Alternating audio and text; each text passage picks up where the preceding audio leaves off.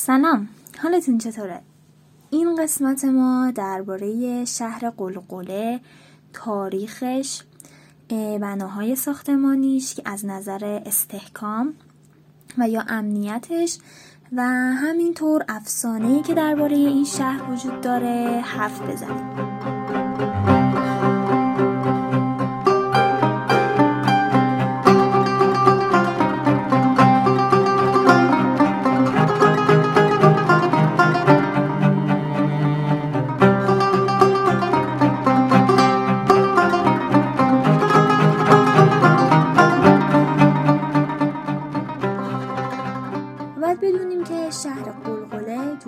شهر بامیان روی تپهی ساخته شده و به خاطر اینکه بناهای ساختمانی زیادی توی این منطقه وجود داشته اسم شهر رو به خودش گرفته. این شهر تو قرن شش به دست پادشاه های قوری ساخته شده. سلسله قوریان که به آل شنسب هم معروفن از قرن اول تا قرن هفتم تو نواحی قور کوهستانهای ما بین حرات و قزنی فرمان روایی می‌کردن سلطان های معروفشون مثل قیاس الدین و معز الدین قوری حکومت قوریان رو تا هند گسترش داده بودن.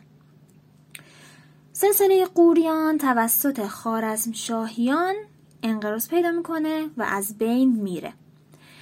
تقریبا هم چیزی از حکومت خارزم شاهیان بر منطقه بامیان نگذشته بوده که ها به این منطقه حمله می‌کنن و شهر رو محاصره می‌کنن و اونو تسخیر می‌کنن. و همه باشندگان و ساکنان این شهر رو از دم تیغ میگذرونن و کل شهر رو به آتیش می‌کشن. حالا اگه بخوایم شهر قلقله رو از نظر ساختمانی و بناهاش در نظر بگیریم توی نوک تپه در نوک تپه شهر قلقله قصر فرمانروا قرار داشته و خونه های اون هم از گل و خش ساخته شده بودن. از لحاظ نظامی و امنیتی هم مستحکم بوده که انقدر مستحکم بوده که حتی با حمله چنگیزخان بعد از اون هم آثاری از اون موقع باقی مونده. علاوه بر آبادانی از لحاظ نظامی و امنیتی هم این شهر مستحکم بوده. طبق افسانه ها میگن که خندقی دور تا دور شهر کشیده شده بوده که پر از آب بوده و مانع از نفوذ مهاجرین می شده.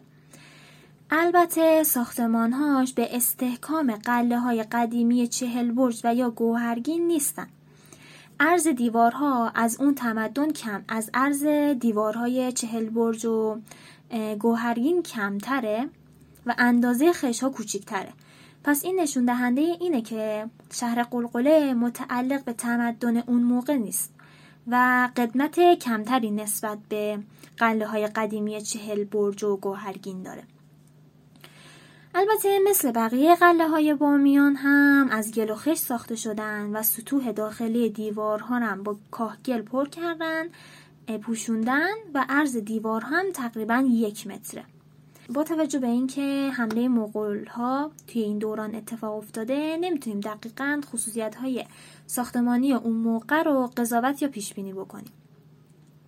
توی دامنه غربی شهر قلقله خونه های گنبدی هنوز پابرجا هستن که تقریبا تخمین زده میشه. این چند خونه تو در تو بعدن ساخته شدن. به خاطر اینکه گنبد خشتیشون تقریبا سالم و پابرجاست. به هر حال قلقله استحکام زیادی داشته. استحکام شکوه اون رشک رقیبان رو برمیانگیخته ولی در هر حال به دست چنگیزخان مقل به کلی ویران شده. طبق یه ای که تقریبا تمام مردم بامیان کم و بیش از این افسانه خبر دارن و می‌دونن این افسانه رو آخرین پادشاه شهر قلقله که جلال الدین خارزم شاه بوده دختری داشته که تو تمام وجود و بدنش یک استخوان نبوده دقیقا مثل یه تیکه گوشت. جلال الدین شاه هم از داشتن همچین دختری خیلی اندوهگین و غمگین بوده. تا اینکه یه روزی میر سید علی یخسوز آقا میاد بامیان که میر علی سید میر سید علی یخسوز آقا یکی از چهار سیدی بوده که از ظلم و جور دشمنان اهل بیت خشمگین بوده و از راه سبزوار به افغانستان مهاجرت می‌کنه. که حالا میر علی میاد بامیان و اون سه تا سید دیگه به جاهای مختلف افغانستان میرن. وقتی میر علی به بامیان می‌رسه هوا خیلی سرد بوده و تقریبا برف همه جا گرفته بوده. پس میاد به موریدانش میگه که برن دنبال هیزم چون هوا خیلی سرد بوده. موریدانش هم میرن به یه قریه روستایی که به فقیران فکر کنم معروف بودن در خونه ها رو می‌زنن و از اونا هیزم می‌خوان. توی این قریه کلا هفت خانواده وجود داشته که هر خانواده فقط یک دونه چلمه اگه درست بگم به اونها میده. موریدان هم میگن این یه دونه چلمه به کجا می‌رسه تو این هوای سرد اصلا مثلا ما گرم نمی‌کنه که. ولی خانواده هم حاضر نمیشن که چلمه بیشتری به مریدان میر سید علی یخسوز آقا بدن. خلاصه که مریدان چلمه ها رو میارن پیش میرعری میرعری هم کلی ناراحت میشه و این قریه رو که از هفت خانواده تشکیل شده بودن نفرین می‌کنه و میگه الهی که هفتتان هشت نشه. به خاطر همون نفرینه که اون هفت خانواده تا الان میگن که تعدادشون به هشتا نرسیده. خلاصه مریدان میر سید علی به دستور اون میرن از کوه یخ جمع می‌کنن و اینها رو تبدیل به یه تپه مانندی می‌کنن. یخ و یه جا قلش می‌کنن و میر علی هم گوگرد می‌زنه و به امر خدا همه یخ آتیش می‌گیرن. و چنان آتشی برپا میشه که کسی تا به حال شبیه اونو ندیده بوده. تمام شهر بامیان تو پرتو اون آتش روشن میشه و خبر جلال الدین خارزمشاه می‌رسه. جلال الدین خارزمشاه از قصرش میاد بیرون و آتش رو می‌بینه. از دیدن این آتش شگفت زده میشه که پرسان ماجرا میشه که چه خبره. مردمم بهش میگن که سیدی اومده و یخها رو آتیش زده و این آتش رو درست کرده. جلال الدین می‌فهمه که حتما اون سید از اولیای خداه و می‌تونه مشکل اینو حل بکنه. پس فورا میره پیشش و از اون می‌خواد که دخترش رو شفا بده. و میر علی هم دعا می‌کنه و به جلال الدین میگه برو که دخترت خوب شده. جلال الدین هنوز پاشو تو قصد نذاشته نرفته براش خبر میاد که آره دخترت شفا پیدا کرده و می‌تونه توی قصر را بره. جلال الدینم از این خبر انقدر خوشحال میشه و از میر علی یک عالمه تشکر می‌کنه و وقتی برمیگرده قصر یک اسب اصیل رو انتخاب می‌کنه و به میر علی یخسوز آقا میده. میر علی هم به زیر دستاش میگه که اسب رو بکشن و گوشتش بخورن اما استخونهاشو دور نریزن. پادشاه که خبر رو میشنوه ناراحت میشه و با گلمندی به میر علی آقا میگه که من قدر شما رو دونستم و بهترین اسبم رو براتون فرستادم. اما شما حیفش کردید. اگه نیاز به گوش داشتید به هم می‌گفتی تا حیوان دیگه ای مثل شطور، گاو یا گوسفند بهتون هدیه می‌کردم. میر علی هم که می‌بینه پادشاه خیلی دلش برای اسبش سوخته بلند میشه و یه قمچین به استخونها می‌زنه و یه چو میگه و همه استخونها سر هم میشن و به امر خدا اسب زنده میشه. میر علی به جلال الدین میگه که اسب تو بردار و برو ولی یادت باشه وقتی چیز رو به کسی دادی دیگه پشتش نگردی. اسبی که به من دادی دیگه مال من بود و این که باهاش چی کار می‌کردم به تو ربطی نداشت. جلال الدین از حرفش و کارش حسابی پشیمون میشه و از میر علی یخصوص آقا معذرت خواهی می‌کنه. ولی به هر حال دیگه میر علی از اون خوشش نمیاد و قهر می‌کنه. دختر پادشاه سالها با ناز و نعمت زندگی می‌کنه و پادشاه هم که اونو خیلی دوست داشته قدرش رو می‌دونسته و اسباب آرامش و آسایش رو براش فراهم کرده بوده. چهل تا کنیز توی اون قلعه به اون دختر خدمت می‌کردن. به خاطر همین به این قلعه قلعه چهل دختران هم میگن. جلال الدین پادشاه هم به عیش و کامرانی زندگی می‌کرده و از جنگ و دشمنی هیچ ترسی نداشته. شهر قلقله چون که توی بلندی ساخته شده بوده و برج های مستحکمی داشته شکست ناپذیر به نظر می رسیده به خاطر همین جلال الدین هیچ ترسی از جنگ نداشت. دور تا دور شهرم که خندق پرآبی کنده بودن که با وجود اون شهر تو امنیت کامل بوده. وقتی چنگیز خان تصمیم می‌گیره که به بامیان حمله کنه خیلی سعی می‌کنه که شهر قلقله رو بگیره و حتی برای 48 روز کامل کل شهر رو محاصره می‌کنه و کلی فوت و فن نظامی رو امتحان می‌کنه ولی به کوچکترین نتیجه ای نمی‌رسه.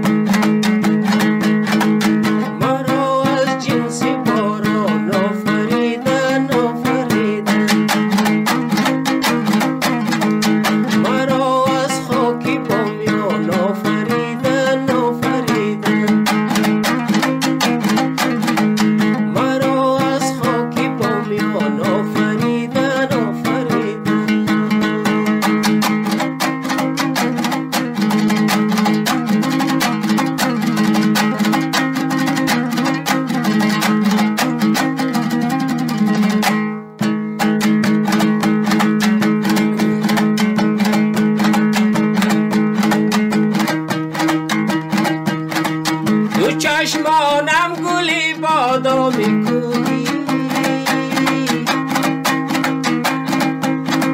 دو چشمانم گلی بادا می‌کنی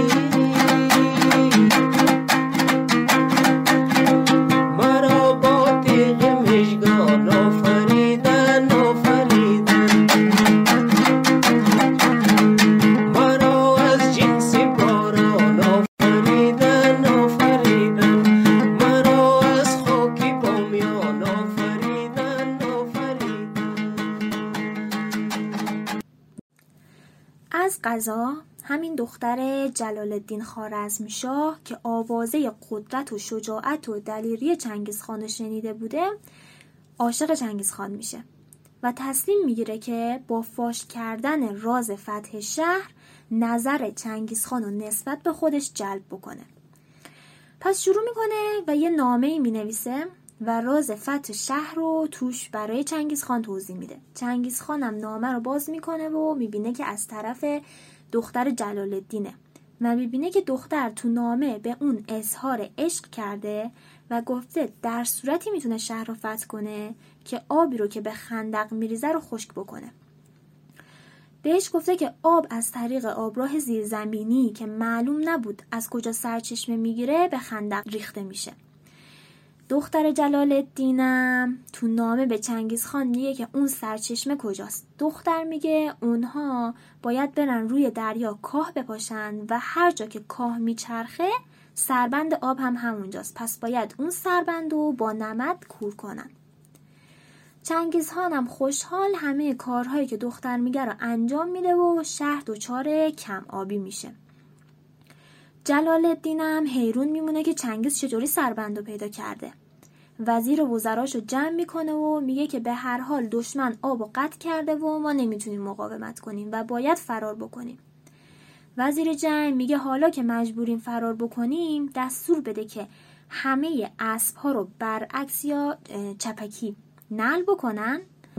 و جلال الدین هم دستور این کار رو میده و شب توی تاریکی شهر رو ترک می‌کنن. فردا صبح چنگیز خان نقش نل رو روی خاک می‌بینه. نگران میشه و به وزیرش میگه که ببین چقدر نیرو شب به کمک جلال الدین اومده بوده. تا چند روز اونها می‌فهمن که چه نقشه روشون پیاده شده. توی این مدت هم جلال الدین و یارانش به شهر جلال آباد کنونی می‌رسن و این شهر رو بنا می‌کنن. بعد از چند روز که چنگیز می‌بینه هیچ حرکتی از شهر قلقل سر نمی‌زنه می‌فهمه که رکب خورده و جا خیسته و بچه نیست. فرمان حمله رو صادر می‌کنه و وقتی وارد شهر میشه می‌بینه حتی یک دونه آدم هم اونجا وجود نداره. چنگیز اونقدری ناراحت میشه و دستور میده که کل شهر رو با خاک یکسان بکنن. ولی دستور میده که هیچ طلا و جواهری رو قارت نکنن چون اینجوری همه جا پخش می‌شده که چنگیز فقط به خاطر طلا و جواهراته که میجنگه. چنگیز بعد از ویرانی شهر به قله چهل دختران میره و دختر جلال الدین و همراه چهل تا کنیزش می‌گیره. چنگیز و دختر خارزمشاه دختر جلال الدین مسافتی رو راه میرن تا نزدیکی چشمه پالو می‌رسن. اونجا ناگهان دختر شروع می‌کنه به فریاد زدن که سوختم و سوختم. چنگیز می‌پرسه که چی شده؟ دختر جایی از بدنش رو نشون میده و میگه مثل آتیش داره میسوزه. فورا دختر برهنه میشه و می‌بینه که یک پر کاه به بدنش چسبیده و خراش اون باعث آزار اون می‌شده. چنگیز از این همه نازک نارنجی بودن دختر تعجب می‌کنه و می‌پرسه بابا تو رو چطوری بزرگ کرده؟ دختر هم جواب میده که توی ناز و نوازش و پرقو بزرگ شده. چنگیز سری از تأسف تکون میده و میگه تو که به همچین پدری وفا نکردی عمرن به من وفا کنی. همونجا دختر و چلتا کنیزش رو سنگسار می‌کنه. بعضیا میگن قبل از طالبان اونها بارها این کد سنگ ها یا سنگ های رو هم چیده شده ای که برای سنگسار استفاده شده بوده رو به چشمشون دیدن. اما تو سالهای متمادی مردم برای پیدا کردن طلا و جواهر سنگ ها رو جابجا کردن. یه روایت دیگه هست که میگه که جلال الدین فرار نمی‌کنه و چنگیز خان شهر رو تسخیر می‌کنه و اون که از کشته شدن نوش متوجن حسابی کفری بوده دستور میده همه مردم شهر رو چه بچه چه زن چه پیر چه جوون از دم تیغ رد بکنن و به هیچ کدومشون رحم نکنن. و شهری که به استحکام و آبادانی خودش فخر میفروخته به تلی از خاک تبدیل میشه و شدت کشتار اونقدر زیاد میشه که به شهر قلقله مشهور میشه یعنی شهر واویلا و فریاد. چنگیز خان بعد از خراب کردن طالقان از هندوکش گذشت و بامیان و محاصره کرد. توی این محاصره پسر جغتای موسوم به موتوجن که نوه عزیز کرده چنگیز خان هم بوده به قتل رسید. جهانگشای مغول در موقع صرف غذا خبر قتل نوه عزیز کردش رو به جغتای داد و به نام یاسا اونو از گیریستن من کرد. ولی ازاداری خونینی به عمل آورد. هیچ چیز به عنوان قنیمت نگرفت. یعنی هر چه بود نیست کرد. هیچ اسیری نگرفت. هر روحی را بیجان ساخت. سرزمینی را که در آن شهر بامیان بنا شده بود به نام ما و بالیق به معنی شهر ملعون نامید. شهر قلقله بعد از اون که توسط چنگیز خان خراب شد دیگه قد راست نکرد و به صورت شهر ارواح باقی مون تا راوی تاریخ پرفراز و نشیب و سرانجام گلناک خودش باشه. چارلز میسن رئیس اطلاعات ارتش بریتانیا تو هند تو مقاله‌ای به عنوان آثار تاریخی بامیان احساس خودش رو از دیدن این ساحه چنین نوشته. مسافری که از بلندی قلقله مجسمه های عظیم بامیان را تماشا می کند مجذوب مناظر آن گردیده و در تفکر و اندیشه فرو می رود و در ذهن خود ارتباطاتی مجسم می کند. خود منطقه قلقله از تمکین عجیبی برخوردار است نه فقط به خاطر اینکه از عظمت گذشته ها حکایت می کند بلکه به این خاطر که طبیعت هیئت اسرارآمیزی به آن داده است بادی از تیغه ها و برج های آن می گذرد و صدای چندان هزننگیز و سفیرداری تولید می کند که حتی بی تفاوت ترین انسان ها را به تعجب وامی دارد. تأثیر اون چنان عجیب است که آهنگ غمانگیز آن بارها مرا که در کنار آن قدم می زدم به طور ناخداگاه متوجه به خود می ساخت و اکثرا برای ساعتها می نشستم تا این آهنگ را دوباره بشنوم. مردمان بومی منطقه دلیلی دارند که این صداهای غمانگیز و غیر طبیعی را آهنگ ارواح و اشیاء نامرئی توصیف می کنند. گمان می رود که اسم قلقله هم تشریف کننده این صداها باشد.